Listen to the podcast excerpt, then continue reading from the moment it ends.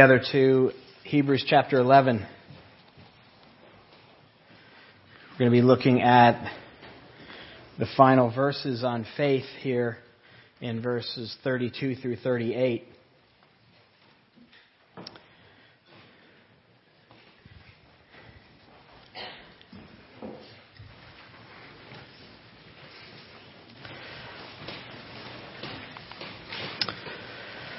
So far in our walk through the Hall of Faith in chapter 11, we have seen that out in a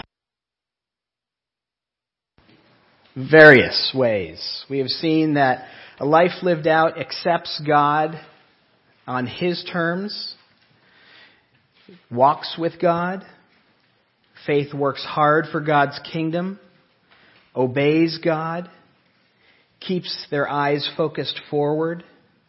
Faith makes us live like pilgrims, passes tests. Faith endures to the end. Faith creates a, a type of fearlessness. Faith embraces the hard choices in life, the hard paths. It conquers certain death. Faith is willing to look foolish. And faith saves egregious sinners like, like you and I. The author has so much to say about the life of faith. So many more examples to give, but, but room is running out. What we have to realize is that scrolls had a certain length and he looks at the end of his scroll that he's writing on and sees that he doesn't have time to, to keep going on with all these examples. He has so much more to say. And so the author rapidly mentions what faith looks like, drawing from the rest of redemptive history in these seven verses. Look with me at verse 32 in chapter 11. The author there says, And what more shall I say? For time fails me to tell of Gideon and Barak and Samson and Jephthah of David and Samuel and the prophets, who through faith conquered kingdoms, enforced justice, obtained promises, stopped the mouths of lions, quenched the power of fire, escaped the edge of the sword, were made strong out of weakness, became mighty in war, put foreign armies to flight. Women received back their dead by resurrection. Some were tortured refusing to accept release so that they might rise again to a better life. Others suffered mocking and flogging, and even chains and imprisonment. They were stoned. They were sawn in two. They were killed with the sword. They went about in skins of sheep and goats, destitute, afflicted, mistreated of whom the world was not worthy, wandering about in deserts and mountains, and in dens and caves of the earth. Father God, teach us from this text that you have preserved for us what you have. Spirit, apply it to our lives. Enliven these words so that they are a two edged sword on our heart and on our minds, and sculpt us in this hour. Jesus' name. Amen. Augustine is attributed to have said this The scriptures are shallow enough for a babe to come and drink without fear of drowning, and deep enough for a theologian to swim in and never touch the bottom. It's true of the Word of God. It's very tempting, as you can imagine, for me to take every single one of these examples and just exegete them, right? But I think it's wise for us to approach this text as a babe and recognize that the author is basically conveying in these seven verses two main thoughts. Two main thoughts that he wants to say finally about faith. That living by faith inevitably, inevitably leads in one of two directions. Living by faith inevitably leads in one of two directions. Deliverance or death. Those are the two directions. And it makes sense that he would end this chapter this way. Brothers and sisters, we always have to remember the context of the letter. It helps us understand what is being said here. He is writing to a group of incredibly discouraged Christians, Jewish Christians who are under intense persecution that I'll tell you about in a minute. And they're thinking about turning their backs on their faith. As they stand by faith, the wave after wave after wave of intense life difficulties and persecution and suffering are coming their way. And they think, you know what? If I just stop opening my mouth, if I just go back to living like a Jew, they'll leave me alone. I don't have to keep hiding. They won't keep pursuing me. If we take the date of Hebrews as around 65 AD, as, as I do, what was happening at that very time was Nero, Caesar Nero, was intensely persecuting the Christians. Rome, if you remember, had burned, and he deflected all the blame onto the Christians. And so the whole empire erupted in, a, an intense persecution of our brothers and sisters around that time. The historian Tacitus writes about our brothers and sisters, besides being put to death, the Christians were made to serve as objects of amusement. They were clothed in the hides of beasts and torn to death by dogs. Others were crucified. Still others were dressed in shirts made of stiff, made stiff with wax, fixed on fire in Nero's gardens to light his evening feasts. That's a historical account of our brothers and sisters. And these Jewish Christians thought if they just went back to their Jewish way of living, this all would go away. And so they're tempted to do this. And so the reason that this letter was inspired to be written to this group of Jews is to encourage their faith. Keep going. Hold fast your faith. Don't give up. Persevere. Keep going. That's the message over and over again, and that's the message here in our verses today. So the author, by the inspiration of the Holy Spirit, puts all his cards on the table here and says very simply if you're living by faith, your life will eventually lead in one of two directions. And the first direction is very encouraging. Your life will lead in the direction of deliverance. Faith leads to deliverance. Sometimes in God's sovereign will, He delivers, delivers you from difficult circumstances. This is what's being described in verses 32, 33, 34, and 35. Those first four verses.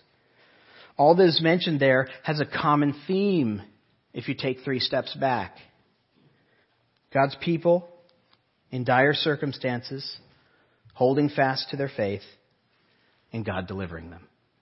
That's the theme of the first four examples, first verses. How encouraging that must have been to read. Remember, this was read out loud in a home church. How encouraging it must have been to those Christians to hear that God delivers over and over again these people that had held fast to their faith, right?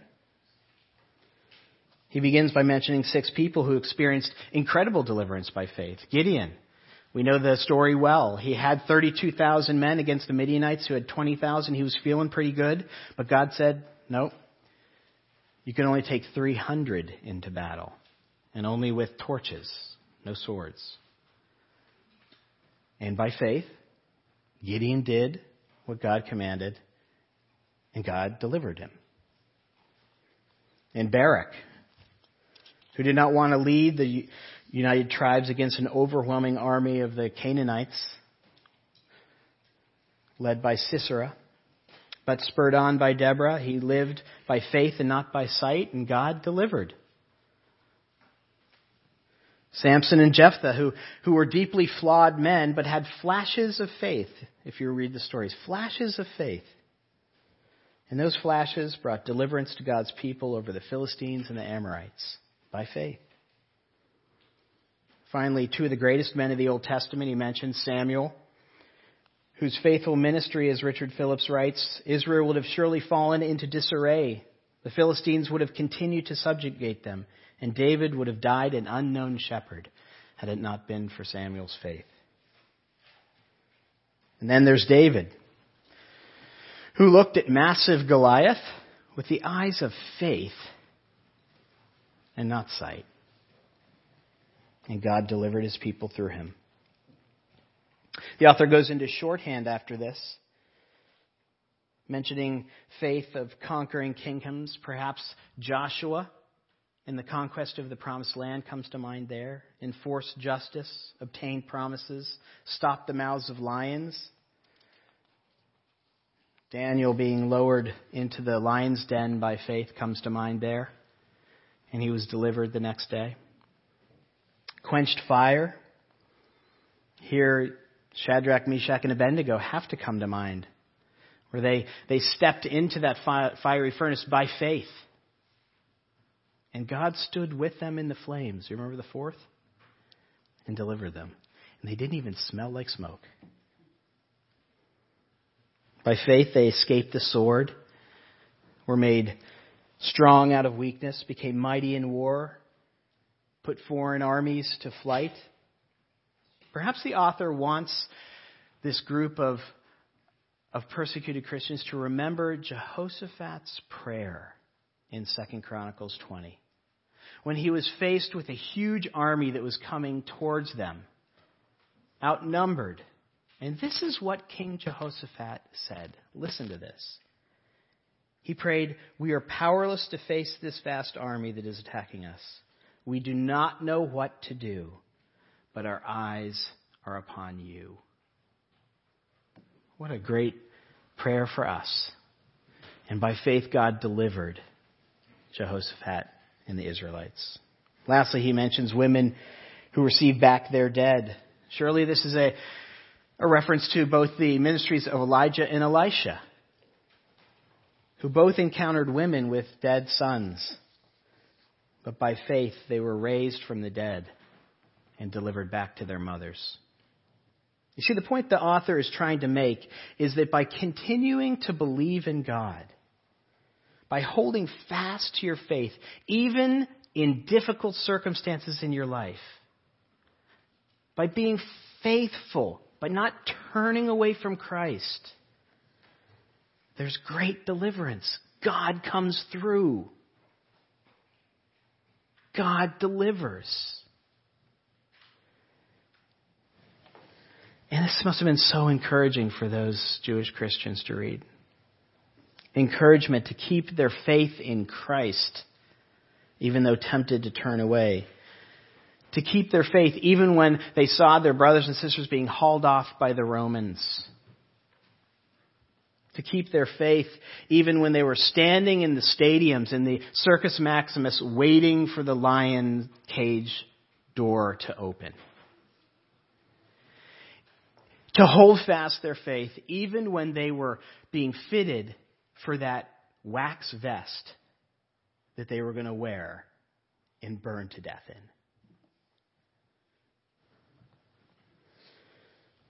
God can and does deliver his people by faith. He does. I don't think I told you last week at the at the picnic, but Avonlea and I almost didn't make it out of Namibia. I didn't tell you this part. And we got to the airport at the end of the week, and we got to the last passport station, and and the man asked for the passport. I gave him my passport. He asked for her birth certificate, which I had copied, and I gave it to him. He then asked for the mother's birth certificate. Carrie's. I didn't have that. And so I said, I don't have it. He kind of blinked and looked down. He said, Copy of mother's passport. Didn't have a copy of Carrie's passport. He said, Notarized letter from the mother giving you permission to travel with her. I said, I don't have that. He shook his head and he said, We can't leave. We can't leave the country. Terrified, I, I asked why. And he said, Human trafficking. And so I began to pray. What are we going to do? There are literally thousands and thousands of children who are abducted and never seen again. There's a story recently of a 12 year old girl in Ethiopia who was abducted by seven men for the purpose of, of getting a bride. She was beaten and abused for seven days in a remote part of Ethiopia. And she was allowed to cry out all she want because they were miles and miles from anybody. However, according to police reports, a strange thing happened. In response to the girl's cries, three large Ethiopian lions came out of the bush and chased those men away. And then they did a strange thing. They came back. The girl thought, well, you, what we, what you and I would think. I guess I'm next. instead of devouring her, they sat around her, formed a protective perimeter a half day later, when the police arrived, the guardian lions simply stood up and walked away.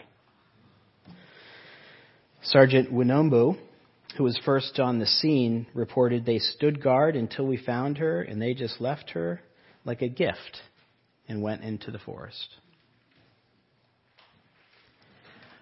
Those are the types of deliverances that we look to, right? I mean, those are the types of deliverances that we pray for, right? And God comes through. He delivers. God, in His sovereign grace and mercy, and us holding fast to our faith, even though it looks silly, delivers. And it's wonderful. And we praise God for it, right? We send emails and texts around. We proclaim, as the great hymn writer says, how great thou art, right? We sing that when those things happen. And it's not wrong to pray for and hope for and praise God for deliverance. We serve a powerful God who does deliver his children by faith. We each have stories in our own lives that I'm sure we can look back on and go, that was God. That was God. Definitely God. Wasn't me. Thank you, Lord. And I encourage you, as your pastor, to do that. That is good and right to do. And it's faith building.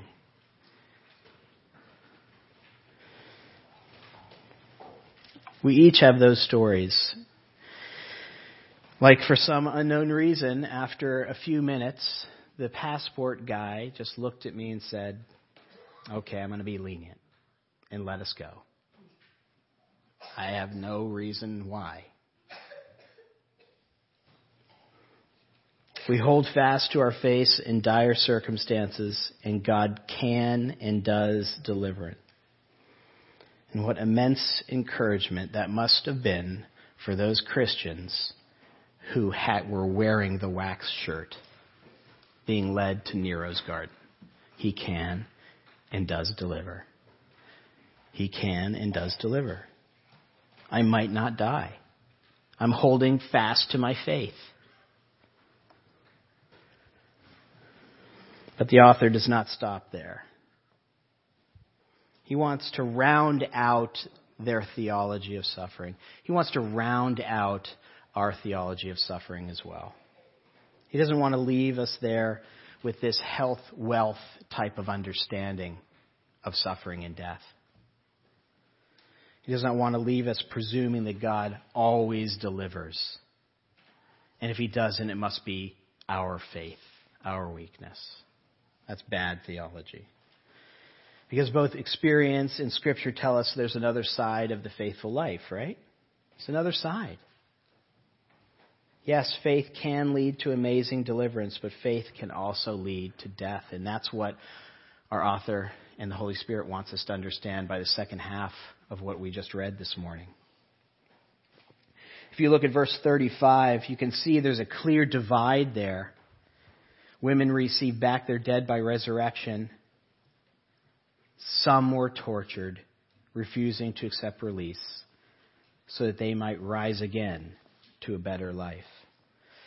there's a clear change from deliverance to suffering, from deliverance to death there. Sometimes living by faith means walking through the valley of the shadow of death, right? And when we get to the end of the valley, there, there's two exits deliverance and death. And the author says, quite frankly, sometimes in God's wise and good sovereign providence, when you hold fast to your faith, it does lead to death. It does lead into more suffering. D.A. Carson is probably best known for helping to start the Gospel Coalition with Tim Keller, but he's also a seminary professor. And most importantly to him, he's also a pastor. He tells the story of a time in his church when a woman contracted cancer in his church. She was very active for many years. She was beloved by the body. She was in her mid 40s. And this affected the body. This was devastating the body. As the cancer dragged on, they held a prayer meeting one night where the body came together and sp- to specifically pray for this woman. As the prayer meeting went on, the good and right petitions to God were prayed to heal her, to save her, to give her strength, give her body strength to fight this cancer. It was a powerful prayer meeting, he says. And as the night wore on, confidence in the room was rising that God would deliver this woman, that God would heal this woman. At that point, his wife, Joy, prayed the following prayer Lord, in your great power, we ask that you might heal our sister. And we know that you can do that. But Lord, in your sovereign plan, if you choose not to deliver her from death, we ask that you give her strength to die well. And that in her dying, she would glorify you. says that you could have heard a pin drop. That it kind of brought the prayer meeting to an abrupt end. In fact, some of the women didn't talk to her on the way out. I think Joy was praying what the author is intending for us to hear here in the second half. Sometimes in God's sovereign plan, the exit of the valley of the shadow of death is death. He wants those dear persecuted Christians he's writing to who are being fitted for their wax vests to know that if they stand firm with their faith, if they hold fast, they may in fact die. I think he's trying to convey one of the one of the points of this text, which is true faith is not incompatible with suffering and death. True faith is not incompatible with suffering and death. They're not mutually exclusive. If your suffering continues, it does not mean that you do not have enough faith, dear children. That suffering and faith are not oxymorons that the same God who rescues, Psalm 18 that we just read, entangled with death, rescue me, and he rescues. The same God who wrote that wrote these four verses.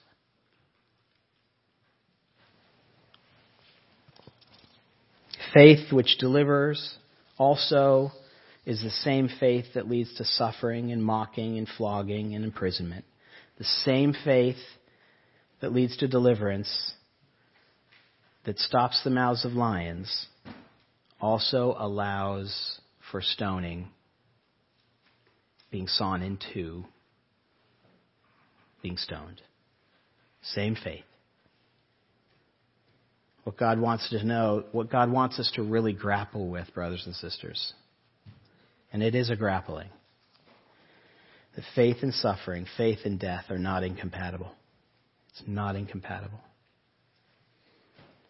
In fact, unless you really come to, come to terms with what is being said here in this text, unless you really come to terms with that, you will always have a weak faith. You will always be tossed around by life.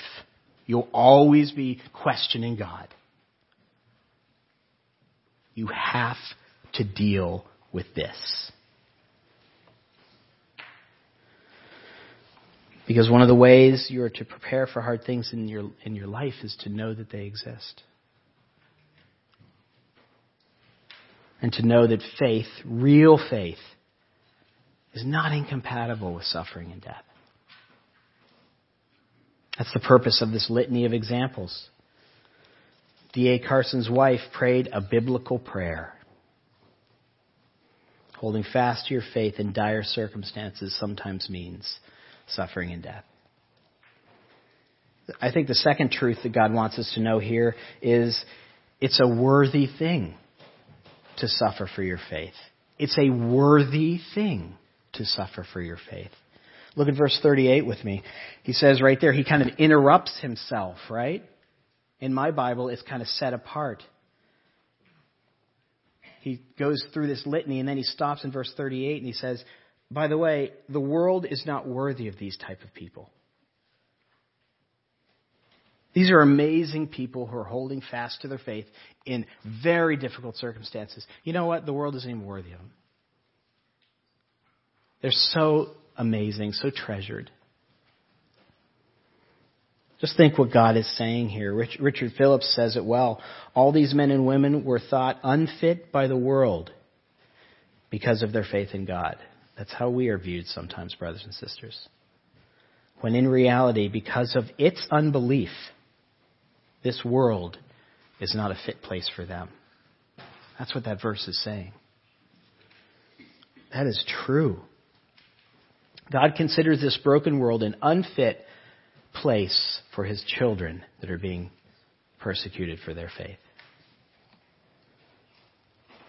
Let's keep that in mind when we face the difficulties of our life. Whatever happens to you and me, life or death, good circumstances or bad, easy or hard, acceptance or rejection, if you're holding fast to your faith in Christ through it all, I want you to to look over at verse 16 with me. Look back at verse 16. This is what God thinks of you. Therefore, God is not ashamed to be called their God. Isn't that awesome? God is proud to be associated with you when you hold fast in your faith in difficult circumstances. That's pretty amazing. Lastly, God wants us to know we face our dire circumstances, we face these difficult times with great hope. We face them with great hope. I think it's tucked right there in verse 35, and I hope you saw it. Women received back their, back their dead by resurrection. Some were tortured, refusing to accept release, so that they might rise again to a better life. What's he referring to there? He's talking about our resurrection, brothers and sisters. Some were not delivered but died. And that's really, it's really comforting to know that we have that hope out there. That type of deliverance that is final deliverance.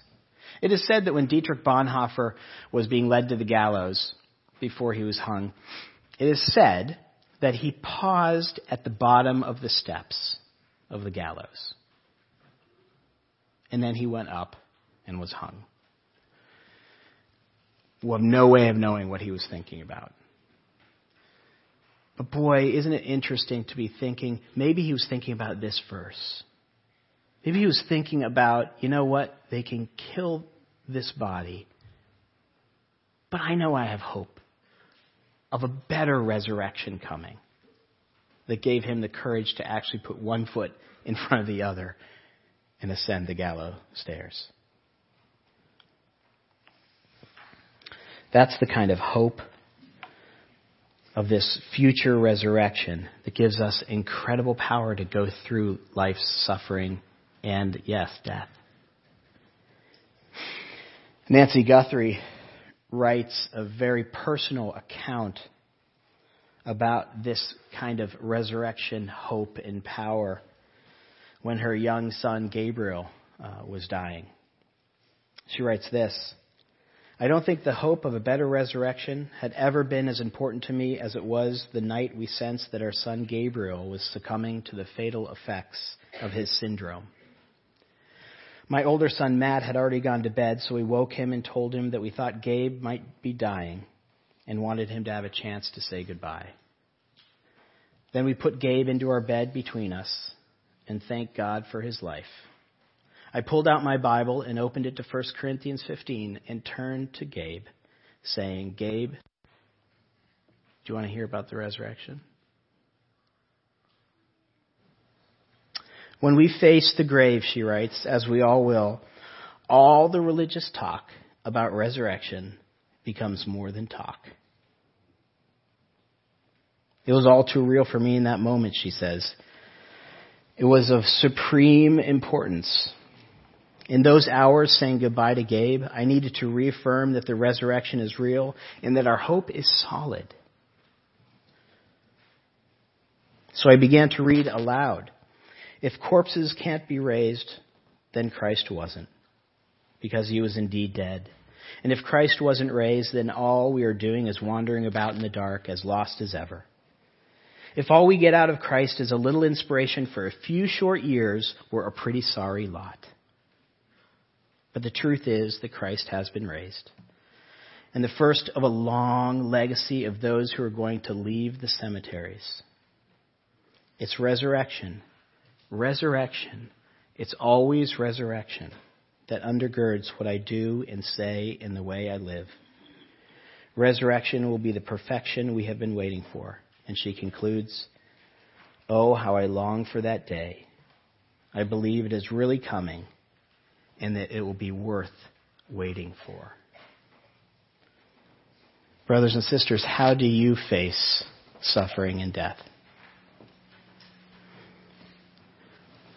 I put it to you, the way we face it is by faith, knowing that there is a better resurrection coming a better life coming, that your body will be raised from the grave.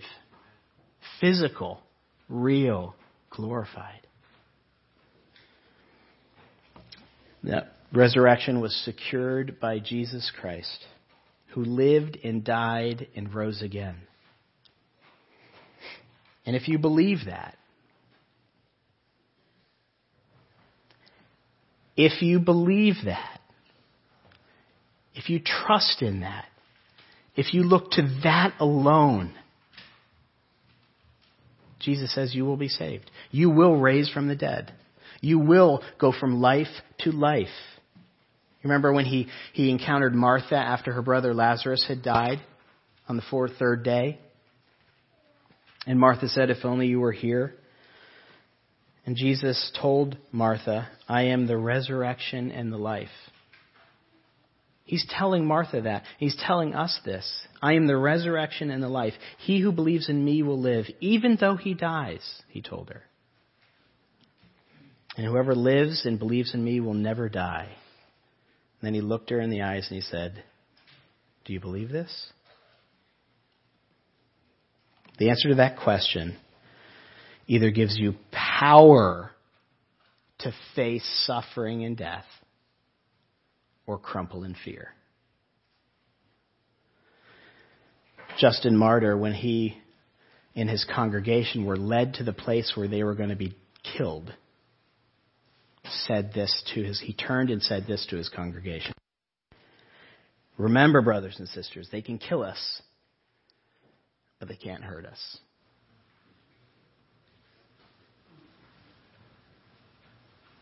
Let's pray. Father God, thank you for your word. Thank you for encouraging us to hold fast to our faith, to not turn away from you, even though it's hard. And this life is hard. Help us always to remember that we will go from life to life to a better life, to a better resurrection. In Jesus' name, amen.